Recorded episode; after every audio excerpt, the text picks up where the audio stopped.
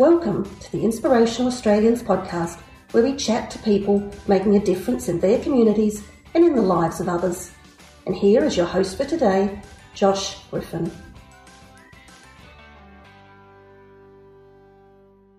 Thank you, Annette.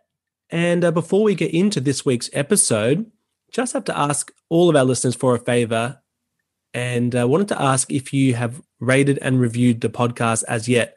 If you haven't, then please, I'd love you to do so. And a lot of people ask, well, why? Why do we have to rate and review the podcast? Why do you ask us so often? And well, what it does is it actually gets the podcast into more pe- people's feeds. It gets shown to more people. And we think that's a really positive thing because we're sharing inspirational stories of extraordinary people, extraordinary Australians. And we feel that by getting those stories out to more people, then it can just provide a bit more positivity and a bit more inspiration for people who might need it. So it's pretty easy to do. If you don't know how to do it, head to awardsaustralia.com slash podcasts. And our wonderful producer, Annette, has put a little how-to guide right there on the website. Make it really easy for you. Now, uh, one more little thing before we get started. Actually, uh, going to bring you behind the scenes of the podcast. This is secret stuff. Not really. But anyway, we recorded this episode with Bianca Templar a few weeks back, probably close to a month almost now, and uh, only releasing it now this week in Reconciliation Week.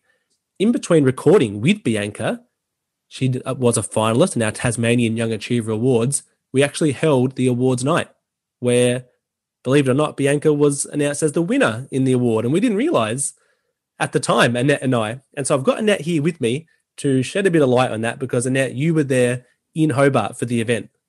Yes, I was. And uh, I was at reception desk, and Bianca ran over to me because we'd done the podcast, so we, we got to know each other a bit. And she was resplendent in her bright pink hair and and nose rings, and she's just so much fun. And uh, we had a hug, and I wished her well because uh, I don't know the judging results, so uh, I was as surprised as as she was when she was announced the winner. And it was wonderful. She ran up on stage and Dr. Jessica Manuela from Dental South is uh, our presenting partner for the First Nations People's Achievement Award, which Bianca won. And uh, yeah, I, I, just felt a whole lot of pride, Josh. Yeah, pretty cool. And you're right, uh, her hair does look incredible. Anyone wanting to see uh, some awesome photos of the event, uh, the whole event, including uh, Bianca being presented as the winner, you can head to Tasmanian Young Achiever Awards on Facebook. Heaps of photos up there and a bit of video content too, I believe. And yeah, that was great. And uh, Jess Manuel- Manuela, as you mentioned, she's on episode 42 of the podcast, uh, which was very recently aired. So that's a really good one to check out as well. She's a very passionate uh, First Nations leader and a very successful business person in her own right as well. So uh, I guess without any further ado, now that we've uh, let everyone know the inner workings of the podcast, we uh, can move on to this week's dose of inspiration, Bianca Templar now, as I mentioned, she was a finalist and then announced as a winner in the Tasmanian Young Achiever Awards. And Bianca is enhancing the voice of grassroots First Nations people in Tasmania. Bianca is a young Aboriginal woman who has worked to co facilitate Come Walk With Us sessions, as well as coordinate and execute the Launceston Black Lives Matter vigil, which obviously was last year. Bianca has spoken on radio for the wide community to be further educated about issues Tasmanian Aboriginal people face and the politics that are involved. She's worked with the Tasmanian Aboriginal Centre and the National Aboriginal and Torres Strait Islander Alliance. Bianca completed a Bachelor of Social Work and was named the Tasmanian Aboriginal Youth of the Year at the 2020 NAIDOC Awards. Bianca is a finalist in the Dental South First Nations People Achievement Award. And keep an eye out on uh, the list of episodes because we did actually interview Jess Manuela recently, who is the founder and owner of Dental South the company that uh, is our sponsor partner for that award. So, Bianca, welcome today. Thanks for your time. Hello, how are you? I'm good, thank you. You're looking forward to the gala presentation event, which is at our time of recording next weekend. Yes, I'm pretty excited. I've got all my um, stuff sorted and I found my dress and I'm pretty ready to go. Lovely. That's funny that you mentioned that. It is something that we've been hearing that people are um, saying, I actually haven't been to an event in a while, even though kind of events have been back on. People haven't really been going to them that much. So it is kind of, uh, oh, yeah, what do I wear to events? yep. exactly. Like most of the time, oh, I got my hoodie, got my trackies, work from home. But uh, no, it's funny. Well, Bianca, it would be great to um, present you as a finalist. And by the time this episode has aired, that event will have come and gone. So people can check out the Tasmanian Young Achiever Awards Facebook page uh, for all the results. Now, Bianca, talking to you today about the work that you've been doing, you know, over the years. Um, and obviously, before we talk about what you've been doing recently in the last 12 uh, to 24 months, kind of wanting to start back at the beginning. And, you know, you're a finalist in the First Nations People Achievement Award. So have you always, you know, from a baby being um, brought up as a, a First Nations person, as an Aboriginal person, or has that kind of been something that you've learned and discovered over time? I've always known who I am, and I've always been pretty proud. I've always been very proud in who I am. Um, when I was younger, we had there was a lot of involvement with us within the community. Um, like because my dad being stolen generation, he was taken away from his mother. However, he was lucky to still be able to see her and spend some time with her. Um, and but because of that, when he was growing up, because of things that happened to him, he was a bit hesitant, so to speak, about how much he embraced of who he was. So when we he started embracing who he was, and when he started doing that, my brothers and I started doing more things um, at the centre and at the Elders Council and going to um, the childcare and places like that. But with the community politics being a bit um, rough, sometimes it can make people feel the need to step back a bit. And so when I, um, close to my teenage years, my dad did step back from community for for a while there. But because he did that, and I understand why he did that, but because of that, it kind of meant that my nan picked it up because she always wanted us to know who we were and ensure that we had that sense of cultural richness in our life and that connection to our community. Can I um, so, quickly ask, is that your nan, is that your dad's mum who he was initially separated from? Yes, that's my wow. dad's mum. So her name is Auntie Gloria Templar, and she was a traditional shell stringer down here in Tasmania. I used to sit um, at the kitchen table and I'd watch her shell away with her toothies and her rice shells, and I'd ask her a bunch of questions as to why she's doing it, how is she doing it, where do you get that from? Can I do it? Things mm. like that, all the kid questions. I asked all those questions that as I got older, Nan continued to do more to ensure that I was deeply rooted in my community. So she took me over to Cape Barren when I was 14 to take part in a documentary called The Island Music. Okay. Um, where, where is that, Cape Barren? Cape Barren is one of the little islands off the tip of Tasmania. So it's yep. part of the Furneaux Island group. So that includes like Flinders Island and King Island as well, as well as all the other little ones like Big Dog and Great Dog and yeah. yeah. Great names. So yeah, she taught me how to shell and like over the years I kind of dropped dropped out and kind of did my own thing being a teenager, college student. I think I was just up talking to Nan one day and she went, Have you heard of this?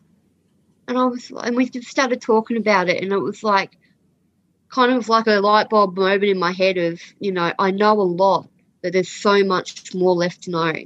Mm. Um, and it kind of put me on my little journey to make sure that Nan's wish was granted, that I, I knew who I was and I embedded my roots deep into my community. So I've always grown up in community, but um, during my my early years, my involvement with the community was a bit um, in and out. Yeah, that's um. I think a lot of people can relate to that moment of oh well I've been around, and it can be any topic, can't it? I've been around this for my whole life, but mm. you never really had that moment, that click, that light bulb, until you get that little bit older, and then you realize actually the importance. Mm, absolutely, especially when when you've got a grandmother that has so much knowledge and richness and respect in the community, you feel that weight of obligation that it's your duty now to take over and do those things because my nan passed away last year. And she she had been sick for a very long time and that's part of like the, the continued step ups yeah. Yeah. Yeah i'm sorry to hear about your nan um, bianca. Were you able to you know have a, a funeral for her. You know, 2020 being the year of uh, so many difficulties.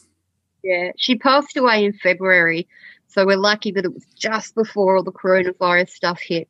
When she was in hospital, she was on one side of the room, and across from her was our Auntie Elvie. She was an elder as well.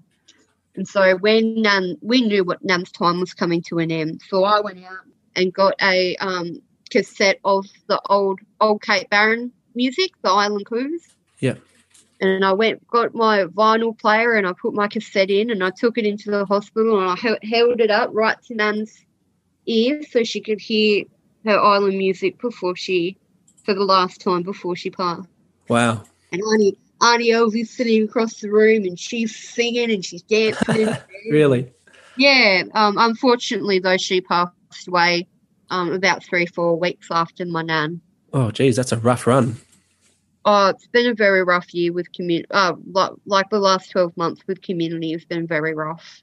Yeah, well, um, I guess kind of asking a bit before um, this time when you were younger, going around with your nan to you know the community center you mentioned earlier and things like that. Was it a? It sounds like she was someone who was very well known in the community. What, what was it like? You know, getting around with her and everyone probably stopping you and saying hello and those kind of things? It kind of makes you feel famous. Like even now, like I'll go talk to, I'll go meet someone and they'll be like, "Oh, who are you?" Because that's you know everyone asks who you are, and I always say, "Oh, I'm Auntie Gloria's granddaughter." Oh, Auntie Gloria, I love Auntie Gloria. And then, like, I'll be standing there for the next 10 minutes hearing about all these stories. And it's great because you never you never feel like someone's actually gone when when people continue to talk about them like they're still here. Lovely um, way to put it. It's funny too though because my nan being so well known in community, I can't get I couldn't get away with anything because they'd, they'd be calling up, Nan, did you know Bianca's doing this? yeah, so you had everyone looking out for you or looking out uh, to make sure you were doing the right thing. Yes which is it, which is good, but it it makes you laugh now, like looking back on it. yeah, for sure. Now, um, I did want to ask quickly one thing. Uh, I was trying to scribble a little note earlier. You know, you talked about your dad and his mum, your nan, who have talked about a lot, Gloria. He was separated from her. That obviously is heartbreaking. Um, and then he had to step away from community and things like that. And you can totally understand, like, just the trauma that people have been through, how that they would not, in some ways, not want anything to do with it. And so it's it's important. It's great that what you're doing is continuing the legacy and and helping people understand. What was it like for you? Sorry, you go. When my dad was um, involved, like heavily involved in community, he was part of a book development with uh, Uncle Jimmy Everett, and in that book he wrote a series of poems. Um, and those poems range from like his thoughts and feelings about the arrival of the first fleet to him being a child and growing up in the confusion in which he faced. Yeah, that sounds like it would be very powerful. With your own upbringing and you know going to school and those kind of things, you know, did you find your I guess Aboriginal heritage? I guess the question I'm asking here is: Were you you know one of the only ones at your school, or was it something that um, you were able to incorporate in your schooling? When I was in primary school, from from what I remember, it was only my brothers and I. I know later on, like in my brother's final year, there was another um two Aboriginal people that came into the school. But yeah, and then in high school, there were some Aboriginal kids, but it wasn't really something that was talked about. Um, yep. And like reflecting on that now, I truly feel that it's because the education system that we were in. Like everyone that I went through primary school with knew that I was Aboriginal because they'd pull us out of class and put in this put us in this little room and would would do nothing just because we were Aboriginal. Like it just the whole thing made no sense. But people knew that I was Aboriginal because because of things like that. So like you'll be sitting in your humanities class and they're sitting there telling you about the first fleet and Truganini was the last real Aboriginal and they all died from the flu and all your friends are looking at you like, well, Bianca must be a liar because if Truganini was the last Tasmanian Aboriginal person, why is Bianca claiming to be one? And so you get a lot of ridicule and racism mm. from the people in your school because of the things that were being taught at that time. Like, I don't, on reflection of it all, I don't feel like it was ignorance on the students' behalf. I think it was ignorance on the behalf of the education system. And uh, as a student at school, you know, especially primary school, the teacher's not wrong. Never. Yeah, and that's you come home and you argue with your parents. Oh, teacher said this. And your parents said, "Oh, it's not always accurate." And then you say, "No, but teacher said it. That has to be true."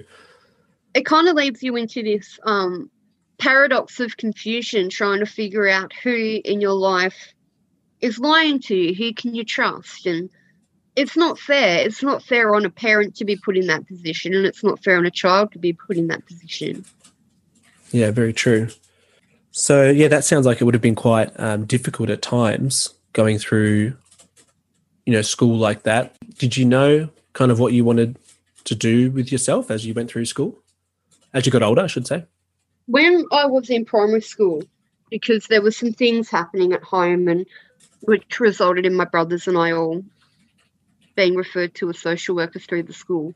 Because being at home, like I have a lot of love for my parents, but my upbringing was tough because because of how my dad was brought up with not having his loving mother around and his stepmother um, that he saw on occasion being horrible to him, he really struggled with being able to express emotion and things. And my mum could be very complacent to that. They've changed a lot now and realised things. And, you know, my dad's probably the most loving parent in the world now. But yeah, because of my upbringing at the time, we referred to a social worker. And I went and saw the social worker, and it just blew my mind that someone who I'd never met before, who had no interest, like invested interest in me, could care for me so much. She could make me me feel more cared than any any other person in my life and so yeah, from grades from from grade three, I knew that that's what I wanted to do. Wow, that's awesome. That's so cool. I didn't know where you were going with that story, and uh, yeah, very touching. And it shows that when people just care, that uh, how much of an impact it can make. I've always maintained that as a social worker, as long as I can have one positive influence on somebody, then that's that's my entire career. I've made my entire career as long as I can positively influence one person. Yeah. So obviously that's why you did your uh, bachelor of social work at um, at university. Was uh, yeah? Can you tell us a bit about? Oh, you go. Oh, it was a bit of bit of inf- inspiration and a bit of spite. So when okay. I was go- when I was going through high school, I was I was deemed as one of those naughty kids, and my mum will always tell people, and it makes me laugh every time. She'll always tell people, because um, I'm the youngest of two brothers, and she'll go, I never had a call from the school until Bianca started going there. and so they put me on all the, these classes where you'd learn like a trade and stuff because they had told me that they didn't think that I was going to make it anywhere. Um, and then I had the same problem through college. Like I was just treated like um, a no hoper and you know, a drop kick. And so it was out of spite for those people that it really that I wanted to push on and go to university. Um, like I know people tell you that you shouldn't live in hate and spite, but it depends how it depends on the way that you look at it and how you want to utilize that feeling in which you have. Yeah, okay, that's interesting way to look at it, isn't it? Because yeah, you uh, I can't help because I'm a bit of a nerd, but draw parallels to like the Star Wars. You know, they're using the the Force the dark side of the force. But uh, I, I, like what you're saying because yeah, using the okay, it's a, anger's a powerful emotion. You know, if we just boil it down to that, um, that can still be a motivator, can't it? But but then you what you're saying is you're not doing it while you're angry, but that anger that was what kind of sparked you in the initial. Yeah, it kept the the fire going in my belly. Yeah. Yeah. And so yeah, so that pushed you because people were telling you that you couldn't do it or uh, they weren't believing in you. Yep. I couldn't like it came I can be very stubborn. And so I didn't want to allow these people to feel like they had won. Mm. yep. What was it? you know, what was the process for you getting into to university? Yeah, it was really good. Like I struggled for the first two years. Um, and that was because when I was in college, we never really had to write assignments mm. and things like that. So I struggled with that that aspect of it. And then one of the lecturers made a comment about me being a mediocre student. So I was like, hmm, we'll see about that. Um, so in my, I went from having a GPA um, of 4.0 in my first two years to finishing with a GPA of 6.0. And that meant that I was, I'm now a part of the um, University of Tasmania's alumni. That's awesome. Well done. Thank you. Congratulations. That's great. So you've uh, you finished your degree, and then did you start working in social work? Um, I did a lot of community development stuff. When I first finished my bachelor, I went in and did yep. some community development work. So I first began out working with Colony 47 in Launceston as a community pathways planner. So I did things like um, family counselling, grant writing, and facilitation and execution of NAIDOC events and now now I've kind of led into being a bit more freelance at the moment, doing different bits and pieces like going into schools and teaching about culture and providing timelines of Aboriginal culture and um, yep. impacts of colonisation and um, working with workplaces as well to, to provide them more information on ways in which they can be more inclusive, mm. working with Aboriginal and Torres Strait Islander people. Yeah, that's cool. And um, how did the uh, you know the come walk with us sessions come about? At the university, there's a place called Riawunna, which is like the little it's like an Aboriginal cultural hub on the university campus there, and I spent a lot of time hanging out in there because it's a safe space. When you're studying yeah. at a white institution, you need a safe space, and that's what Riawunna is and was for me. Um, so I was in there, and one of the workers they just said to me, "Oh, do you want to do you want to earn some money? Like we think that you'd be good at this, pays this much. Are you interested? And I was like, why not? Um, money so sounds that, good. Yeah, that's how it came, and then it turned out that um the facilitator Claire she knew my dad, and they used to work together, and so I got to hear all the stories about dad and. and so, what was the uh, you know explain to us? I guess um, what a come walk with us session was. So, Come Walk with Us is an interactive program where you learn about pre colonisation and then colonisation and the ripple effects of colonisation up into the current date in which it's yep. being delivered. We get people to do like when we're reading out conversations from diary extracts from Augustus Robinson, we'll get volunteers to get up and be the speakers and things such as that to make it more interactive for mm. them.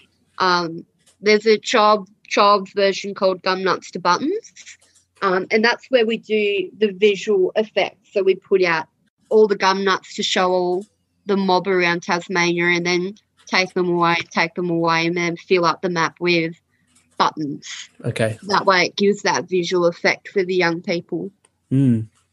Yeah, that sounds really interesting in terms of showing people, giving an insight and making it yeah real with real people and and that kind of thing as well. Mm. You've been uh, facilitating those sessions and and things like that. How when kind of uh, was that? Was that you know in recent years or? That was while I was studying at university. Um, yeah. I'm looking at doing some more gum nuts to button programs with schools. But yeah, the come walk with us and some of the gum nuts buttons to set Gum Nuts to Button sessions I did were mostly while I was studying, so between 2013 to 2016. And so another thing you do that you know, people may not know about is the uh, Takamunarala artwork.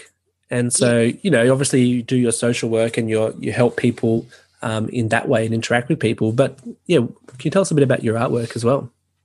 So Takamunarala is Palawa kani, um, which is Tasmanian Aboriginal talk. Um, so it's Palawa kani for Stand Strong Designs. Yeah, I was inspired to do make my my art page and things because of the push that my nan was giving me to put myself out there more. So it started off with being me just doing shell shell stringing Yeah. And now that's escalated into doing like large scale commission painting pieces and things such as that. So I've become known continuing the legacy in which my nan created through Taku Munarala. Yeah. Yeah. And so, um, because you do other jewelry as well, is that right? Yeah, I make um like resin pendants. I do a lot of work with kookaburra feathers. Yeah, anything really I can get my hands on. no, uh, no limits, is there?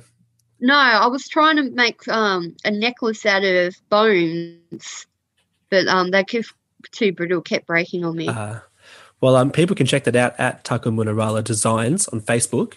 Yeah, I, I think you were telling me once actually about one of those commission pieces because you've done a fairly big one recently, haven't you?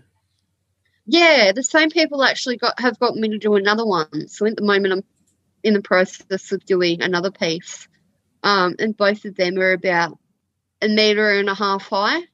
Yeah, And and, what was it for? Was it inside like a one of their buildings, or was it a um a canvas or something? Or Yeah, it was a commissioned canvas for inside these offices across the state um, as part of their reconciliation action plan. So, doing things to bring culture into their workplace more and acknowledge the land in which their workplace is on, and Yeah.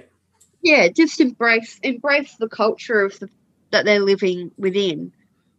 yeah, that's great. And so, um, did you start that, you know, before your nan had passed? No. Um Yeah. that that was earlier this year. I do wish that Nan could have seen me do a lot of the things I am now. Unfortunately, you can't wish people to be here re- knowing that it was going to cause them pain as well. Mm, yeah, I mean, you know, it's it's brilliant that you're really honoring her and her legacy by continuing this on as well. I hope I hope she's proud. I'm sure she would be 100%.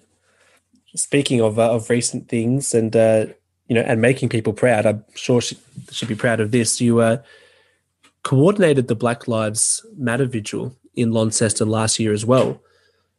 Can you tell us a little bit about um, you know the planning of that and making it all happen? And I know that you you faced some some challenges along the way. So it kind of came about with some conversations with some of my cousins who live um who live down south and I'm up north. Um so they were like we were kind of just talking about it should like we should do something, this should be done. And it was kind of like my cousin down south went, All right, well I'll organise something for down south and Bianca, you organise something for the north. Um and you go my other cousin, you go organise the northwest.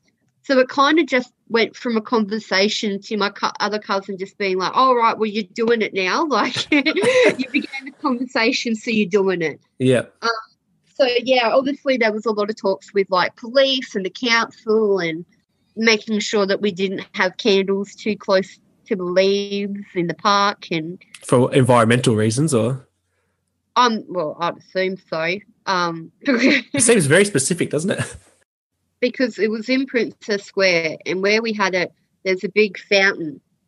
And so, because I wanted to place candles around the fountain, I actually had to go with a broom and sweep out any leaves Oh. that were there in order to place the candles. Yeah. Um, but yeah, there was a lot of media coverage, with, which was both a blessing and a burden because I got a call from some stranger on an unknown number telling me that they were the KKK and that they were going to kill me if I went ahead with the event. Um, and it kind of was like, well, this just shows exactly why we need to do it. Yeah, that's Um, absolutely disgusting that, that happens. And you're And right, remember- it's hard, but shows uh yeah, shows the importance. And I remember my mum and dad, they were like, they started worrying a lot because they were like, you know, people can be very unpredictable. And I said to them, I said to both of them, I was like, but if I pull out now, they get what they want. Yeah. And you can't you can't let bullies get what they want. And I went, and if something if something happens to me on the day, it just shows the ideologies that these people have in comparison to us. That's a very courageous thought to have though, to think, well, if something does to happen, it's still an important message. So yeah, that's uh, massive kudos to you for being brave enough to go through with it and, and stand up for what you believe in. Thank you. You know, you were talking about you had to deal with council, police, people making death threats, which is horrendous. And then on the the actual date of the vigil, how did everything go? It went really, really well. Went to, well as as best a plan as you could expect because we organised it um, within a week. It was Yeah. within, within a week or two that it was all planned and executed. So on the day, yeah, it went really well. Um, like one of my, I went over to one of my the organisers, my cousin, and I went, "We need to do something else. We need to do something that's really going to lay an effect here." And so we went the eight minutes. So we made everyone sit in silence for eight minutes, and then I got up and said, "This is how long George Floyd was held down and suffocated for until he died." Wow. That's very powerful. Like a minute of silence is a long time, and you think eight minutes, that would have seemed like such a long time for people. And then to say that at the end really, you know, drives home Mm. just how unjust that situation was. and you can see the change in their face too, like the confusion of kind of why we're standing here for eight minutes silence to then the explanation at the end of like their faces kind of dropped like, oh my god, that that was such a long time for me. It would have felt like hours to him. Yeah, that's uh that is very moving. Um and I suppose, you know, it's interesting time we're talking about now, It wasn't that long ago that the uh, verdict was announced. And you know, we just hope that this does continue sparking change and and positive positive Well- things moving forward. the thing the frustrating thing is that these vigils were held throughout australia in, in solidarity for america but since that time there have been more aboriginal deaths in custody. Like off the top of my head there's been seven in the last two or three months. And it's like a whole whole nation stood still in solidarity. And yet you're now going to completely diminish every every seed that we planted in the minds of our of our fellow Australians. Mm. And they've come in and gone, no, it doesn't matter. Um especially like this year is the 30th anniversary of the um Royal Commission de- investigation into the death of custody, and yet they're still not doing anything that needs to be done. Like they're just, it just shows the level of racism that we have to deal with within the justice system. Like I remember being, um, I did some stuff with youth justice, and whenever there was an Aboriginal tr- person, would go into the court, and their lawyer would stand up and go, "This is such and such an Aboriginal person," and so it leaves you to wonder why they said it and what their intent behind it is was to create. What were they intending to do by, by saying that? Yeah, it's certainly very complex, and you know, I'm glad that we're hearing from people like you who can, you know, shed some light on it and, and raise some awareness, and you know, we're letting people know that this is still an issue here. Yeah, and we're, we haven't turned our eye. We're still watching and we're still doing things to bring, to ensure that the wider community know what's going on and that we want these officers being held accountable for their actions. Because if it was someone out in the street that did something like that, they'd be slammed. So why is it okay for an quotation mark officer of the law Yeah, for sure. And you know, for, for people who are interested in um, hearing more about these issues, it's um, it is actually the timing is kind of uh, is interesting in that we've interviewed recently on this podcast, um, as I mentioned at the top, Jess Manuela, um, First Nations lady from Tasmania as well. We've um, interviewed Shane Cook, who was a South Australian um, Young Achiever of the Year for 2020, who's a First Nations man, and, and in that podcast we speak about you know some of these issues that young people face. And so uh, another interesting one is actually an American, Brittany Ward, who worked in the Northern Territory for a long time, and she is now in Oklahoma City and working with police department on this really innovative program. It sounds great, like something we should have here, where the police department hold like these sport leagues, just completely free sport leagues for kids to be a part of. But importantly, it puts police in the community, not in a law enforcement Mm. way, purely getting to know people in the community. And it gives them an insight into what is really happening, what real people are, real issues. Like Um, there's so many things like something like that in Australia would be great.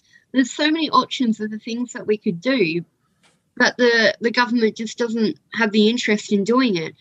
It blows my mind that an Aboriginal person can be treated in such absolute disgrace and and got get no media attention or anything like that. If something happens to a non-Aboriginal person, and it's everywhere. Everyone knows about it. It's all over the news. It's everywhere. Like I was telling someone about the black deaths in custody and over the last couple months, and they were shocked. Oh, but it hasn't been on the news, and it's like this is part of the problem. Yeah, for sure. That it is a problem, and so they're trying to sweep it under the rug. They've they've done historically done that since colonization. Yep, it's yeah, it's not good enough. I agree with that, Bianca. and like the ideologies as well. Like I remember I was in hospital because my brothers and I have brittle bones, osteogenesis imperfecta. So we spent a lot of time in hospital, um, which is both blessing and a burden. Yeah, and I was saying to them, I, I want to talk to the Aboriginal liaison officer. They went, why? And I was like, because I'm Aboriginal and that is that's my right. I want to see the liaison officer because I was in emergency. I was feeling a bit frustrated trying to explain things, and I thought, I need, I need somebody else here. They flat out denied me the right to see her because I didn't look Aboriginal. Jeez, Like- that's It just shows the level level of ignorance and stereotypes within hmm. government systems. With my brothers and I being disabled, though, we spent a lot of time in hospital. And, like, although it was really, it, it was horrible spending so much time in hospital. And, like, my brother Tristan didn't walk until properly until he was 18, spent most of his life in a wheelchair really um, and only started walking because they put metal rods through his legs. So he can walk around on a broken leg and it doesn't matter because of the rods. But yeah, I remember being in hospital as a little kid and feeling sorry for myself. And one day there was this other little kid that was brought in and like you could, all the nurses were around and they were rushing her in and turned out that the girl who was about two years younger than me her father had deliberately caused a car accident because of a custody battle. He was trying to kill kill his child because of a bit of custody battle he was going through with his wife at the time. And you'd, you know, you'd be in there, and the kid sitting across next to you was going through chemo, and it, it puts life in perspective. Mm, it certainly does. Yeah, it certainly does. When yeah, there's always I don't know if this is a uh, a good thing or not, but there is always someone worse off, and whether you can use that to inspire yourself or not is is one thing. But I kind of wanted to ask you, and this was really relevant actually. You know, we talked about earlier that you had been fueled at some points in your life by you know anger and and maybe even and hatred, and then um, you've gone through all these challenges and obstacles um, in your life, you know, disability, racism, and all these things. And yet now I know that, you know, you, the thing you love is just helping people and working with, with others to understand um, important issues and, and enlighten and educate people. So what inspires you now, Bianca? when a lot a lot of it has to do with my upbringing too. So when I was growing up, as I've touched upon earlier, having some issues um, with my parents, but I was also sexually assaulted by someone in the family. Oh, not in the family, that was friends with a family member. Yeah. Um, and that went on for about 12 months. Um, and because of the things that were going on at home, and then with that happening, I felt like I had to be quiet. I felt like I was alone. And so growing up and continuing to to carry that feeling of loneliness because of the things that had happened in my upbringing. I feel now, as I've like overcome those things and addressed it and things, now what inspires me to keep going is I don't want other people feeling how I did. Yeah. And if I can do something to make sure that they feel better than what I did in that situation, then that's what I need to do. Um, like I always, I saw a, a quote and I've kind of maintained it since is be the person you needed when you were younger. Hmm. So now I'm being that person for people that are younger than me. Yeah, that's yeah, that's absolutely lovely. And you know, people sometimes just need to be seen or to be heard and valued. And uh, you know, for you to be able to provide that to people now is just a wonderful thing. And sometimes it can be as simple as sitting there and not saying anything. Yeah. Because they just want to be heard. They don't want someone to respond or tell them what they need to do. They just want to feel heard. Yep. That's true. You don't always have to fix people's problems, do you? Just listen. Mm, that's it. Well, Bianca, that's certainly very it's very moving to me, very inspirational story. The way that you've gone through everything in life, you know, taken so many obstacles and uh, to where you are today, you know, and a finalist in the Dental South First Nations People Achievement Award. I, I certainly think it's inspirational, and uh, I want to thank you for sharing your time with us and telling us your story because I think it's great that people will get the opportunity to hear it. Thank you for um, inviting me to come on and have a chat. It's been a really great opportunity. Um, Bianca, just one last time before we go, uh, Takamuna Rrala Designs on Facebook. Can you tell people, um, maybe can you spell it out for us so we people can search that and uh, and make sure they go into the right spot?